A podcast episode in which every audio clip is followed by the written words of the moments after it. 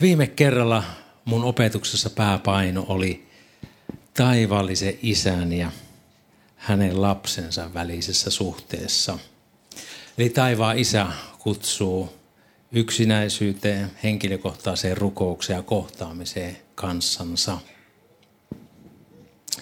Kahdenkeskinen aika Jumalan kanssa, se on hengessä, ei hengissä, no kyllä se on hengessä elämisen eliehto.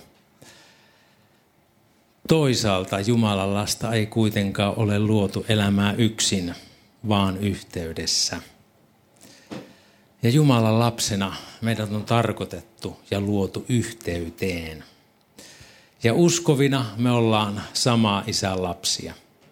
Me ollaan samaa ruumiin jäseniä. Me ollaan toinen toistemme jäseniä. Ruumiissa keho-osat, ne ei voi toimia – toisistaan irrallaan. Kädet ei voi sanoa päälle, että me ei tarvita sua. Pää voi sanoa kyllä kädelle, että mä en tarvitse sua. Mutta jos niin tapahtuu, niin kehosta tulee varsin vajaavainen sit siinä vaiheesta. Ja kun Jeesus opetti isä meidän rukouksen, niin se rukous on itsessään, se ohjaa yhteyteen – Siinä isä meidän rukouksessa toistuu koko ajan se, että me. Isä meidän. Anna meille tänä päivänä. Anna meille meidän syntimme anteeksi. Niin kuin mekin anteeksi annamme niille, jotka on meitä vastaan rikkonut. Älä saata meitä kiusaukseen, vaan päästä meidät pahasta. Yhtä hyvin hän Jeesus voinut opettaa sen rukouksen minä muodossa. Silloin mä puhuisin tänään Isä minun rukouksista. Isä minun, joka olet taivaassa. Pyhitetty olkoon sun nimesi. Mutta heti siihen rukoukseen tulisi vähän niin kuin itsekeskeinen sävy. No aika, mitä me eletään, tämä on hyvin semmoista yksilökeskeistä, itsekeskeistä myös. Mutta sitä Jumala ei halua. Anna minulle näet minut, minulla on vaikeita, auta minua, tee minusta. Kuulostaako tutulta? Mä tunnistan sen ainakin itsessäni. Helposti ö, rukouksetkin kääntyy itseen ja omiin ongelmiin. Onhan se tietysti selvää, että Jumala haluaa kohdata meitä yksilöinä, eikä tule tulee ohittaa niitä omia tarpeita, eikä niitä tarvii ohittaa. Ja nimenomaan siihen yhteyteen Jumala kutsuu itsensä kanssa henkilökohtaiseen tuntemiseen. Mutta ihan tär, tosi tärkeää on se, että on myös se me, me yhdessä. Jos se usko jämähtää siihen minä vai minä, eikä kasva me tasolle, niin sitten se uskossa kasvaminen jää enemmän tai vähemmän vajaaksi meidän Jumala, Jumala on kolmiyhteinen. Isä, poika, pyhä henki. Ja kolmiyhteisessä Jumalassa kaikki nämä Jumaluuden kolme persoonaa, ne on täydellisessä yhteisymmärryksessä, täydellisessä rakkaudessa. Heillä on sama päämäärä. Ja Jumala on rakkaus, ja tuo rakkaus ilmenee myös Jumaluuden kolmen eri persoonan välillä. Ei ainoastaan siinä, että Jumala rakastaa myös meitä. Isä rakastaa poikaa, poika rakastaa isää. Pyhä henki on tuo rakkauden välittäjä. Jumalan kuvaksi luotuina meidätkin on tarkoitettu elämään keskinäisessä yhteydessä, keskinäisessä rakkaudessa. Ja sitten vastaavasti uskovien keskinäinen vääntö, se vääristää käsitystä Jumalasta ja hänen rakkaudestaan. Paavali kirjoittaa, minä tahdon siis, että kaikkialla miehet rukoilevat kohottaen pyhät kätensä ilman vihaa ja epäilystä. Eli yhdessä ja samassa hengessä rukoileminen, se on Jumalan tahto. Ja tuohon yhteyteen vihollinen iskee niin lujaa kuin mahdollista. Ja paras suoja sitä vastaan on yhteyden vaaliminen – se ei ole helppoa, mutta se on yksinkertaista. Eli jos yhteyteen tulee särö, sen voi kyllä korjata. Mutta se tarkoittaa nöyrtymistä ja se tarkoittaa anteeksi antamista. Ja mä uskallan väittää usein, mä sanon nyt meille, mun pitäisi puhua vain omasta puolesta, mutta mä uskallan melkein väittää, että usein meille jäykkäniskaisille kristityille se on vaikeaa, se nöyrtyminen. Voit sanoa, että no puhu vaan omasta puolesta. No minä puhun. Mä itse sitten viikko sitten taistelin kovasti silloinkin, mutta viime, erityisesti viimeksi viikko sitten taistelin itse oman ylpeyteni ja häpeäni kanssa. Mun oli tosi vaikea tunnustaa mun vaimolle mun tuomitseva mielenlaatu ja mun kovat sanat häntä kohtaan. Jälleen kerran mä löysin itteni tilanteesta, jossa mä olin mokannut. Meidän suhteessa on sillä lailla, että mun kovuuteni usein johtaa meidät erilleen siinä määrin, että yhdessä rukoilemisesta siitä tulee varovaista, tai siitä tulee vaikeaa, tai siitä tulee epämieluista, tai näitä kaikkia yhdessä. Se kovuus saa vaimon vetäytymään kuoreensa, ja sitten paletti on sitä myöten, se on niin kuin valmis. Ja sitten mitä pidempään semmoinen olotila kestää, niin se vaikeampi siitä on murtautua ulos. Viime sunnuntaina, kun me saatiin kohdata siinä vaimon kanssa, Virpin kanssa, niin tuntui, ensi alussa musta tuntui, että se tilanne on niin vaikea, että sitä on niin vaikea murtautua ulos. Mutta sitten semmoinen pieni lamppu syttyi tuolla pienessä, Arton pienessä mielessä. Se, että menkää, että yhdessä. Ja siinä rukouksessa oli ihana, että sai murtua siinä he, Jumala eessä. Sinä ei tarvinnut esittää mitään. Sinä ei tarvinnut olla yhtään enempää kuin mitä on. No, Jumalahan näkee siis läpikotaisin. Mutta ei siinä tarvinnut olla yhtään mitään. Ja ihana, että siihen ei mitään tilaan. Jumala tulee antaa armonsa, antaa anteeksi antamuksensa, antaa rakkautensa, antaa voimansa, antaa totuutensa, kaikki se, mitä elämään ja jumalisuuteen tarvitaan. Ei yhtään vähempää.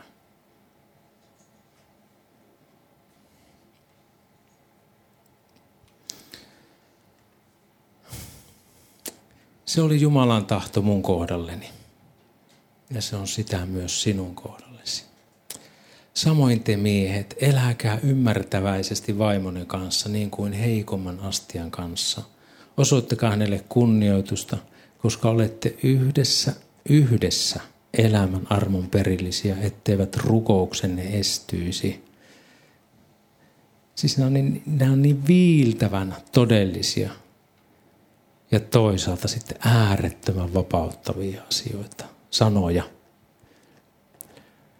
Siis sen tavoitehan nimenomaan se, että rukoukset ei esty ja se saa se henki virrata vapaasti. Millainen rukousyhteys sinulla on puolisosi kanssa? Niin kuin mä kerroin, niin mun on välillä vaikea rukoilla yhdessä vaimoni kanssa. Ja on selvää, että vihollisen strategia on hyökätä nimenomaan siihen lähisuhteeseen. Ja se on kuitenkin se on sitä kaikkein tärkeintä. Siihen, missä piilee voima, voiman ydin, ydinvoima. Ja vihollinen tietää sen myös seurakuntaelämässä. Seurakunta, joka tekee ja touhuaa paljon, ei se ole vaarallinen pimeyden voimille. Me voidaan tehdä paljon asioita yhdessä. Mutta seurakunta, joka rukoilee yhdessä paljon, sitä vihollinen pelkää.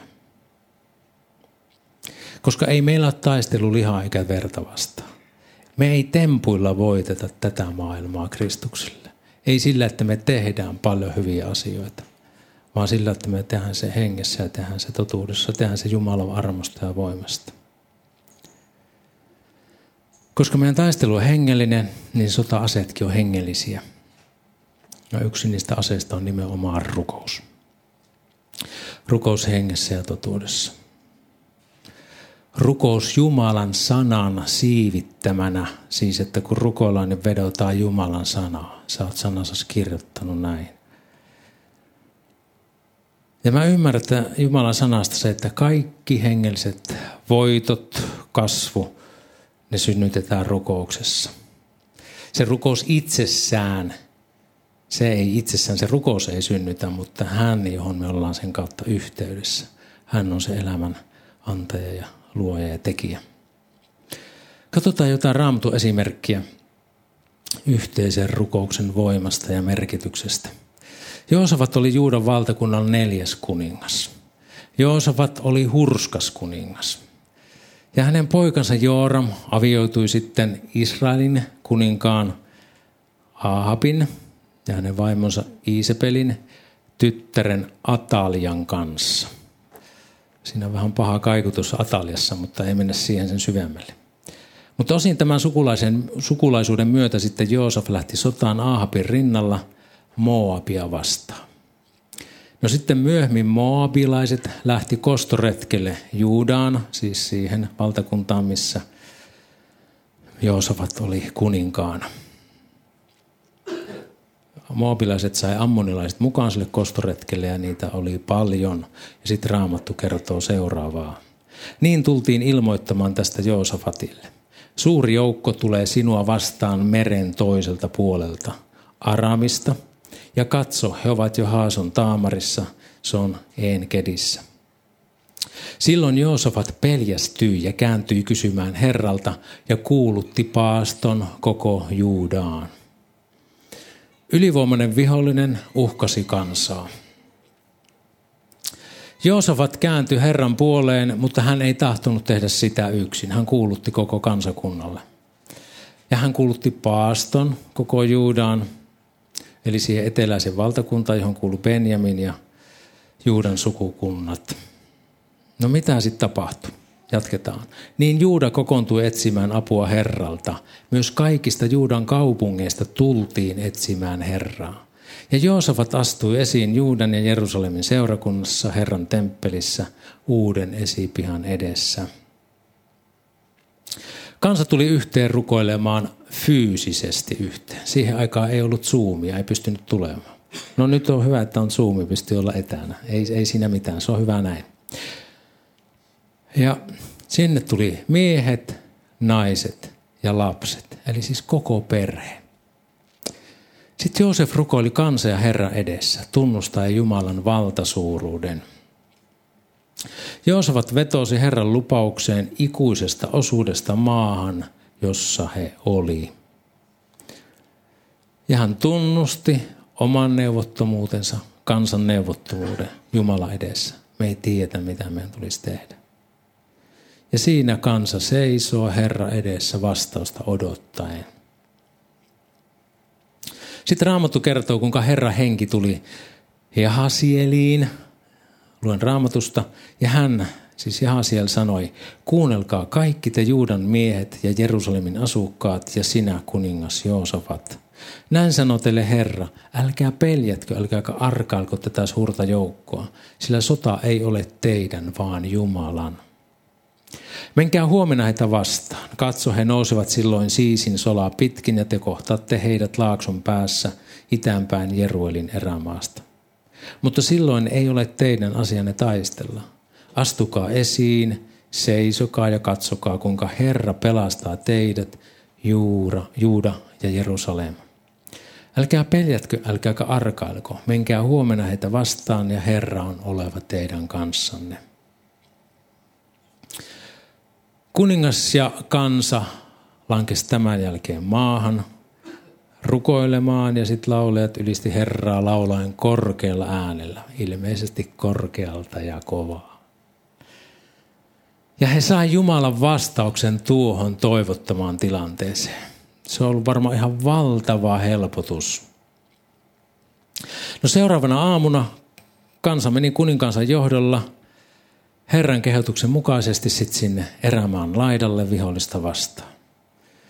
kansa, neuvotteli, kansa, neuvoteltuaan kuningas päätti, että asetetaan veisaajat veisaamaan ylistystä Herralle.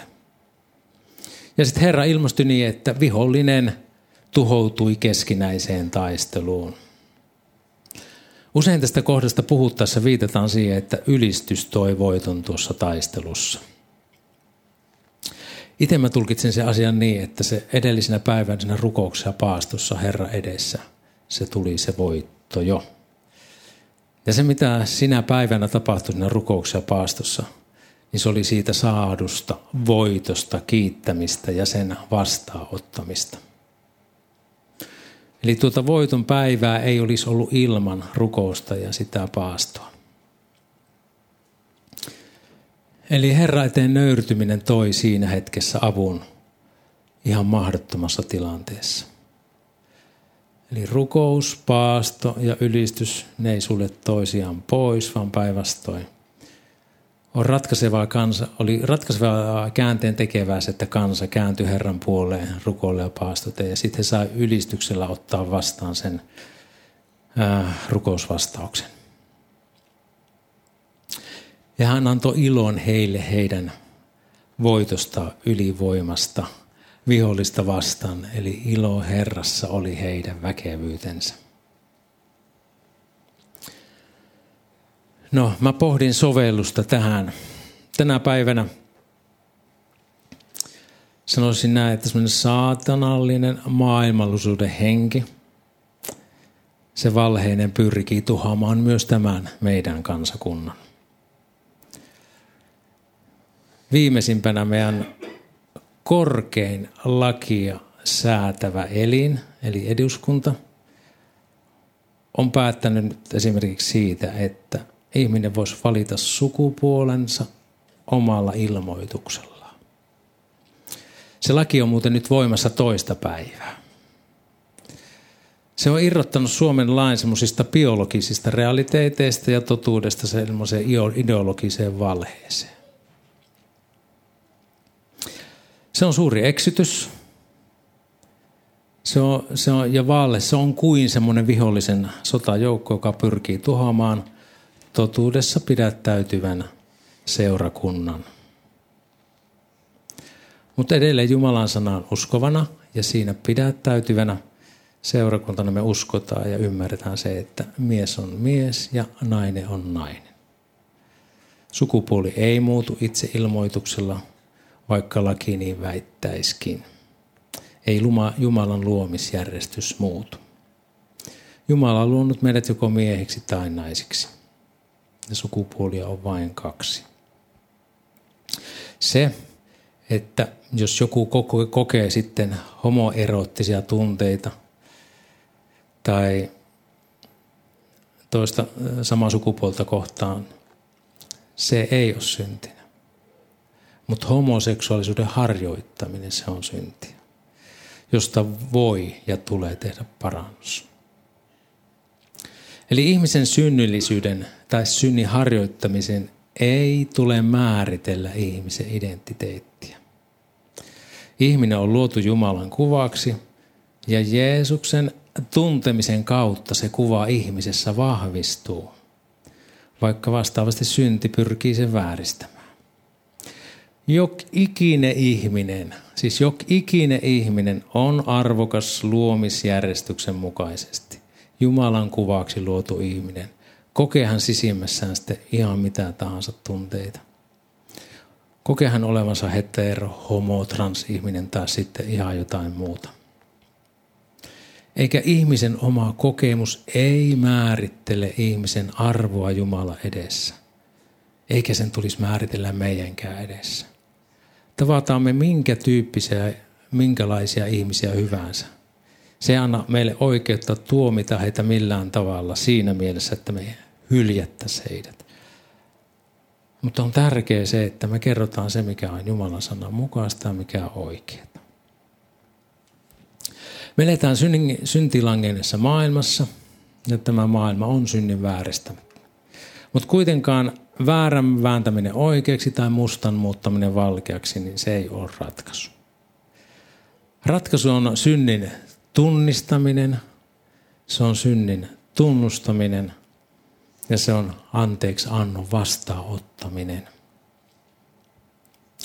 Ja synnistä vapautuminen ja anteeksi anto tapahtuu vain ja ainoastaan Jeesuksen Kristuksen uhrikuoleman kautta.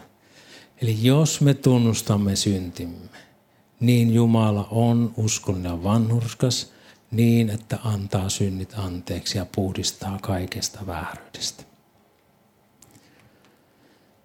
Jos ihminen ei saa kuulla totuutta itsestään ja synnistä, hän ei voi koskaan vapautua valheesta. Hän ei voi vapautua siitä synnistä Jumalan lapsen vapauteen. Ei terveet tarvitse parantaa, vaan sairaat. Osa Suomenkin seurakunnista on lähtenyt mukaan ideologiaa, joka pyrkii sekoittamaan tämän luomis, Jumalan luomisjärjestyksen ja pyrkii tekemään synnin harjoittamisesta identiteettikysymyksen. Mutta sitä se ei ole. Siinä on vaan se järkyttävä puoli, että se vie ihmiseltä mahdollisuuden parannuksen tekemiseen. Ja jolle ihminen tee parannusta, se johtaa ihmisen helvettiin ikuiseen eroon Jumalasta. Eli kysymys on elämästä ja kuolemasta. Siinä on enemmästä ikuisesta elämästä ja ikuisesta kuolemasta.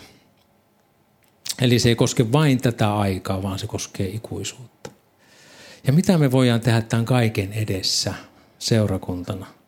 Ainakin me voidaan rukoilla ja me voidaan paastota yhdessä Jumala edessä. Me voidaan rukoilla sitä, että me pysyttäisiin rakkaudessa ja me pysyttäisiin totuudessa. Rakkaudessa ja totuudessa. Ei vain rakkaudessa tai vaan ei vain totuudessa, vaan molemmissa, käsi kädessä. Että me ei annettaisi periksi meidän ympäröivä yhteiskunnan paineelle, valheelle ja painostukselle. Herra puhuu seurakunnan, nimenomaan seurakunnan keskellä Jahasielille. Sille seurakunnan keskelle Jumala puhui profeetallisen sanansa. Edelleen Jumala haluaa puhua sen profeetallisen sanan seurakunnan keskelle, siihen yhteyteen. Ja on tärkeää sen takia, että me tullaan yhteen yhteyteen. Välillä mä oon pohtinut sitä, että mitä Suomessa tai maailmassa pitää tapahtua, että me täällä, niin täällä satamaseurakunnassa kuin yleensä seurakunnissa – että me kokoonnuttaisiin rukoileen koko seurakuntana yhdessä. Tähän seurakuntaan kuuluu virallisesti noin 130 henkiä. Lisäksi he, jotka on meidän yhteydessä. Tällä hetkellä viikoittaisessa rukousillassa meitä on läsnä keskimäärin kymmenen henkiä. Joka toinen sunnuntai, jolloin meillä on rukous- ja ylistysilta – Osallistujan keskimäärin 10 molemmin puolin, ehkä 15 välillä. Ja mä oon Jumalalle tosi kiitollinen jokaisesta rukoilijasta. Ja me on saatu viettää hyviä rukoushetkiä. Mutta mitä ajatuksia sussa herättää tällainen aktiivisuus siihen yhteen tulemiseen siihen rukoukseen? Meidän jäsenmäärään suhteutettuna puhutaan siis noin 10 prosentista. Tämä itse asiassa varmaan kattaa kaikki Suomen seurakunnat. Se on semmoinen keskimääräinen, että ei me niin kuin siinä me olla yhtään heikoilla. Mutta itse mä ajattelen niin, että siinä on sellainen parannuksen ja parantumisen paikka.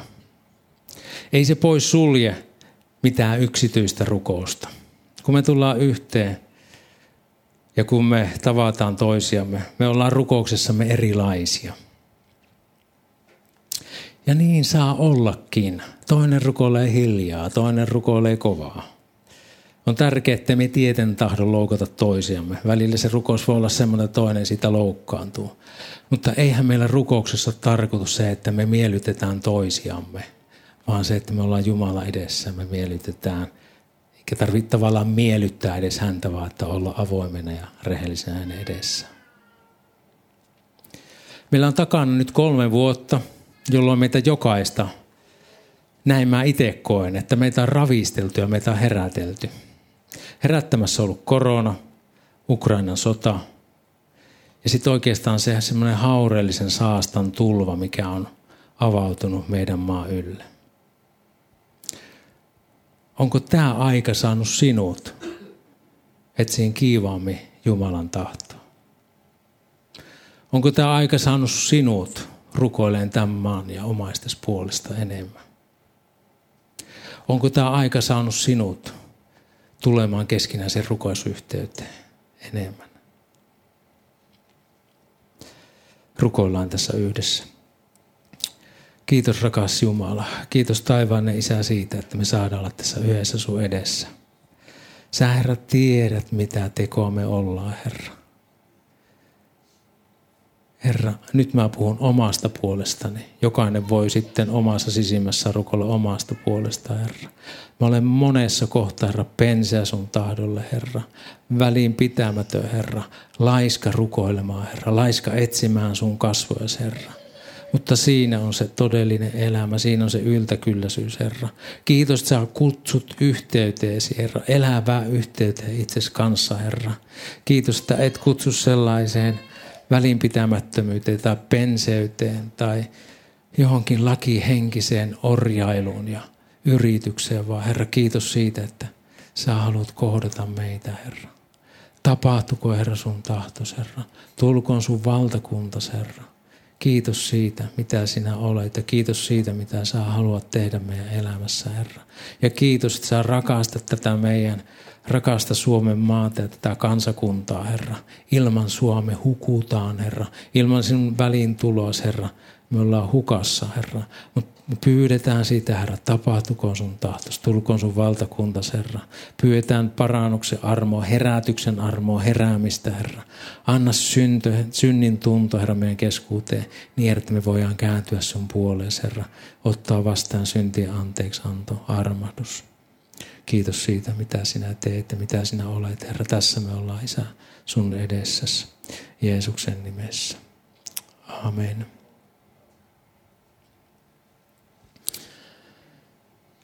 Tähän mä haluan kertoa semmoiset mahtavat terveiset tähän väliin. Mä oon mukana semmoisessa WhatsApp-ryhmässä, joka on tämmöinen yhteiskristillinen evankelioiva tai evankeliointiryhmä. Ryhmäläisillä on aika monella voimakas näky Suomen evankelionista ja Jyväskylän evankelionista. Ja eilen siellä jaettiin semmoinen koskettava viesti, minkä mä haluan jakaa tässä nyt meille yhteisesti – Mumpaissa. Se on kaupunki siis Intiassa, jossa on noin 20 miljoonaa ihmistä.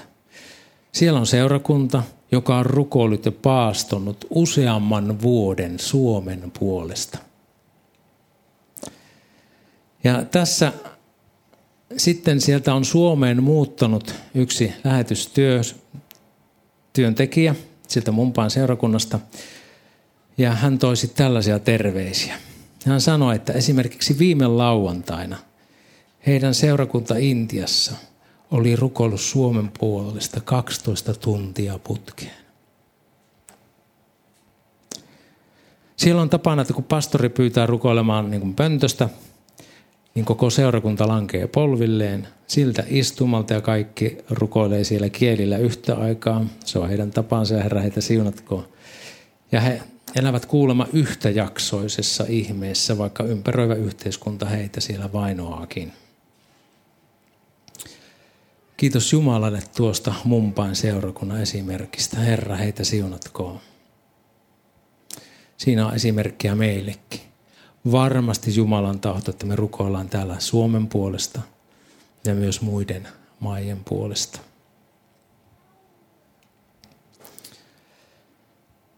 Mutta se aina pitää muistaa, että me ei kyetä siihen omassa voimassa.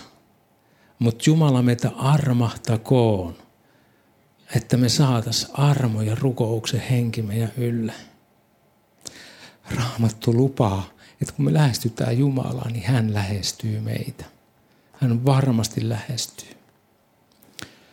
Luetaan siitä, mitä Jumala lupasi kuningas Salomolle – kun Salomo oli saanut valmiiksi Herran temppelin ja kuninkaan linnen ja menestynyt kaikessa, mitä oli ajatellut tehdä Herran temppelissä ja omassa linnassaan, ilmestyi Herra Salomolle yöllä ja sanoi hänelle, minä olen kuullut sinun rukouksesi ja valinnut tämän paikan uhripaikakseni.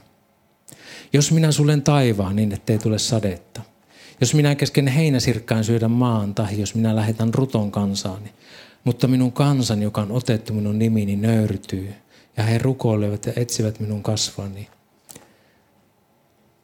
ja palaajavat pahoilta teiltänsä, niin minä kuulen taivaasta ja annan anteeksi heidän syntinsä ja teen heidän maansa jälleen terveeksi. Nyt minun silmäni ovat avoinna ja minun korvani tarkkaavat rukouksia tässä paikassa. Ja nyt minä olen valinnut ja pyhittänyt tämän temppelin, että minun nimeni olisi siinä ja minun silmäni ja sydämeni tulevat aina olemaan siinä. Eli Jumalan lupaus Salomolle oli, Salomolle oli seuraava. Eli jos Jumala sallii kansalleen tuhoa ja kärsimystä aiheuttavia asioita – ja jos kansa parannuksessa ja katumuksessa kääntyy hänen puoleensa, niin hän antaa synnit anteeksi. Ja hän lupasi tehdä maa jälleen terveeksi. Eli lupaus oli kansalle, joka oli otettu Herran nimiin. Tänä päivänä Herran nimi otettu kansa on seurakunta. Edelleen on mahdollista nöyrtyä. Edelleen on mahdollista palata pahalta teiltä ja rukoilla ja etsiä odottaa Jumalan tahtoa. Ja Jumala tarkkaa kansansa rukouksia. Enää ei tarvita Jerusalemin temppeliä, mihin mennään rukoilemaan. Seurakunta on Jumalan temppeli. Yksittäiset uskovat ovat Jumalan pyöhengen temppeli. Meidän maa on monessa kohtaa sairas, joka johtuu yksinkertaisesti siitä, että Jumalan tahto on hylätty onko Jumala hänen tahtonsa ykkösprioriteetti meidän, meidän elämässä? Onko se joku muu? Tai voi miettiä, että voiko Suomi laiva, laiva vielä kääntyä, voiko se muuttaa suuntaa. Joonan kirja kertoo, kuinka kansakunnan tai kaupungin, ison kaupungin kohtalo muuttui hetkessä. Tämmöinen kaupunkivaltio tavallaan. Eli kansa otti todesta varoituksen ja tuomion sanat eli Joona. Ja Joona käveli kaupungissa aluksi yhden päivän matkan ja saarnasi sanoin, vielä 40 päivää ja Niinive hävitetään. Niin Niiniven miehet uskoivat Jumalaan, kuuluttivat paaston ja pukeutuivat säkkeihin, niin suuret kuin pienet. Ja kun tieto tästä tuli Niiniven kuninkaalle, nousi hän valtaistuimeltaan, riisui yltään vaippansa, verhoitui säkkiin ja istui tuhkaan. Ja hän huudahti Niinivessä, kuninkaan ja hänen ylimystensä määräys kuuluu, älkööt ihmiset, älköötkä eläimet, raavat ja lampaat, maistako mitään, käykö laitumella tai vettä juoko. Verhoutukoot ihmiset ja eläimet säkkeihin, huutakoot väkevästi Jumalaa ja kääntykööt itse kukin pois pahalta tieltänsä sekä väkivallasta, mikä heidän käsiänsä tahraa. Ehkäpä Jumala jälleen katuu ja kääntyy vihansa hehkusta niin, ettemme huku. Ja kun Jumala näki heidän tekonsa, että he kääntyivät pois pahalta tietänsä, niin Jumala katui sitä pahaa, minkä hän oli sanonut tekevänsä heille, eikä tehnyt sitä. Eli siinä oli voimakas osoitus siitä, miten asiat voi muuttua. Joonan kautta tullut sanoma, se on varmaan yksi koskaan vaikuttavimmista julistetuista saarnoista, mitä Joona sillä saarnassa. Kyseessä oli siis suurkaupunki ja vieläpä täysin jumalaton sellainen. Kaupungissa herättiin parannukseen kuningasta myöten ja se kaupungin elämä suorastaan täysin pysähtyi. Kuningas julisti radikaalin täyspaaston, ei syömistä, ei juomista, ei ihmisille, ei eläimille – kovin kauan se ei ilmeisesti se paasto kestänyt, ainakaan kovin monta päivää. Eli oli kysymys elämästä ja kuolemasta, olemassaolosta. Eli yhteisellä rukouksella paastolla sillä oli valtava merkitys. Mä otan vielä esimerkin Uudesta testamentista, alkuseurakunnan historiasta. Kuningas Herodes Jerusalemissa vangitutti Pietarin, aikoen tuomita hänet – Pietaria vartioi neljä nelimiehistä sotilasryhmää ja pakeneminen oli inhimillisesti katsoen mahdoton. Seurakunta rukoili lakkaamatta Jumalaa hänen puolestaan ja sitten tapahtui ihme ja enkeli tuli, enkeli tuli vapauttamaan Pietarin. Pietari siis lopulta käveli enkelin kehotuksesta ulos vankilasta ja sitten huomasi olevansa kadulla. Ja Raamattu jatkaa. Kun tämä selvisi Pietarille, hän lähti kohti Johanneksen äidin Marian taloa, sen Johanneksen, jota kutsutaan Markukseksi. Siellä oli monta koolla rukoilemassa. kun Pietari kolkutti ulkoportin ovea, Roode-niminen palvelustyttö tuli kuulostelemaan. Tunnettuaan Pietarin äänen hän ilahtui niin, että juoksi sisään ovea avaamatta ja kertoi Pietarin seisovan portilla. Muut sanoivat hänelle, sinä olet järiltäsi. Kun hän kuitenkin vakuutti, että se oli totta, he sanovat, se on hänen enkelinsä. Mutta Pietari kolkutti yhä. Avattuaan oven he näkivät hänet ja hämmästyivät. Hän viittasi kädellään heitä vaikenemaan ja kertoi heille, kuinka Herra oli vienyt hänet ulos vankilasta. Kertokaa tämä Jaakobille ja veljille. Hän lisäsi, sitten hän meni ulos ja lähti toiseen paikkaan. Eli tapahtui vapautumisihme. Tämä on jotenkin niin makoisa aina lukea tätä tekstiä, kun näkee sen seurakuntalaisten valtavan uskon siellä, kun he on rukoillut siellä. Olisiko Pietari vapautunut ilman seurakunnan rukousta? Tuskin. Hetkeä aikaisemmin Jaakob, Johanneksen veli, oli mestattu.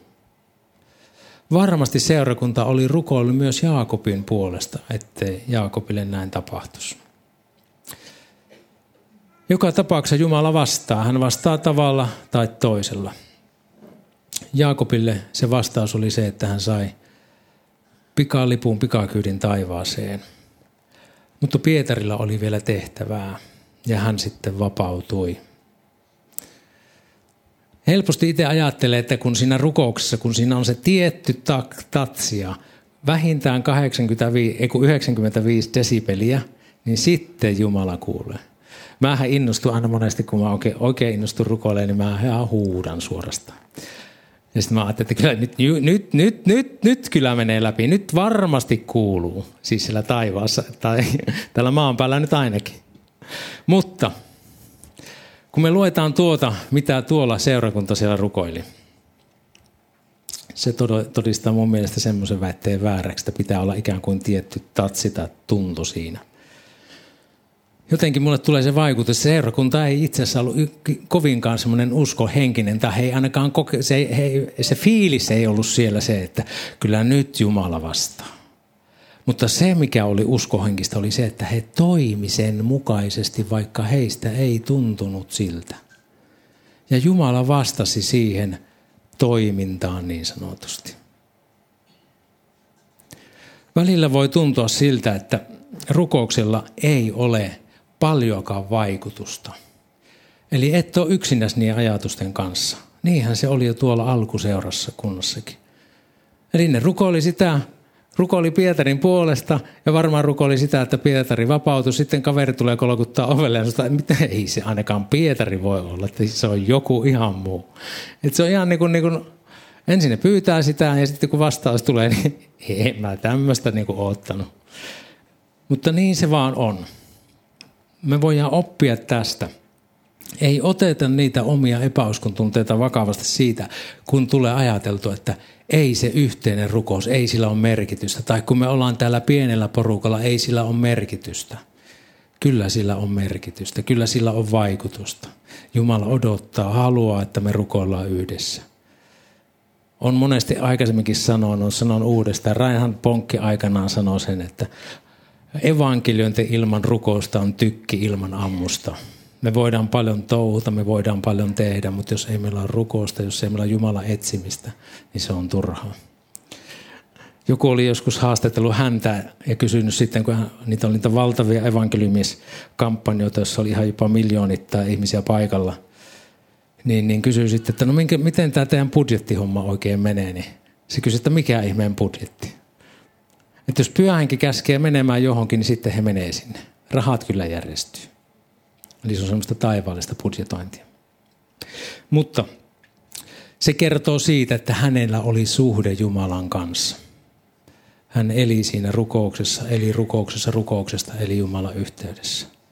Meillä kaikilla, itseni mukaan lukien, meillä on kaikilla petrattavaa siinä, että me voitaisiin enemmän viipyä Jumalan läsnäolossa – ja se aika, mitä kohti me ollaan menossa, se aika, missä me eletään, se tarvii sitä, että me seurakuntana uskovina rukoillaan yhdessä. Me siunataan tätä maata. rukoillaan tämän maan puolesta. Ja Jumala meitä siinä auttakoon. Ei niin, että me tehdään se lihan voimasta, vaan siitä kehotuksesta, mikä nousee Jumalan sanasta. Onko se Jumalan pyhä joka saa vaikuttaa sen. Ei niin, että nyt minä rupen itse painamaan pääpunaisena ja rystyset valkoisena, vaan niin, että Jumala saa vaikuttaa sen, saa tulla aidosti Jumala eteen pyytää, että vaikuta sä mussa, mä tiedän, mä ymmärrän, mikä on sun tahtos. Rukoillaan yhdessä.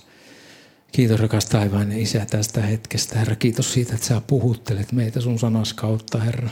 Kiitos on elävä ja voimallinen, elävä sana, joka luo elämää meissä, Herra. Me pyydetään, että sä luot elämää minun sydämessäni, meidän sydämissämme, Herra.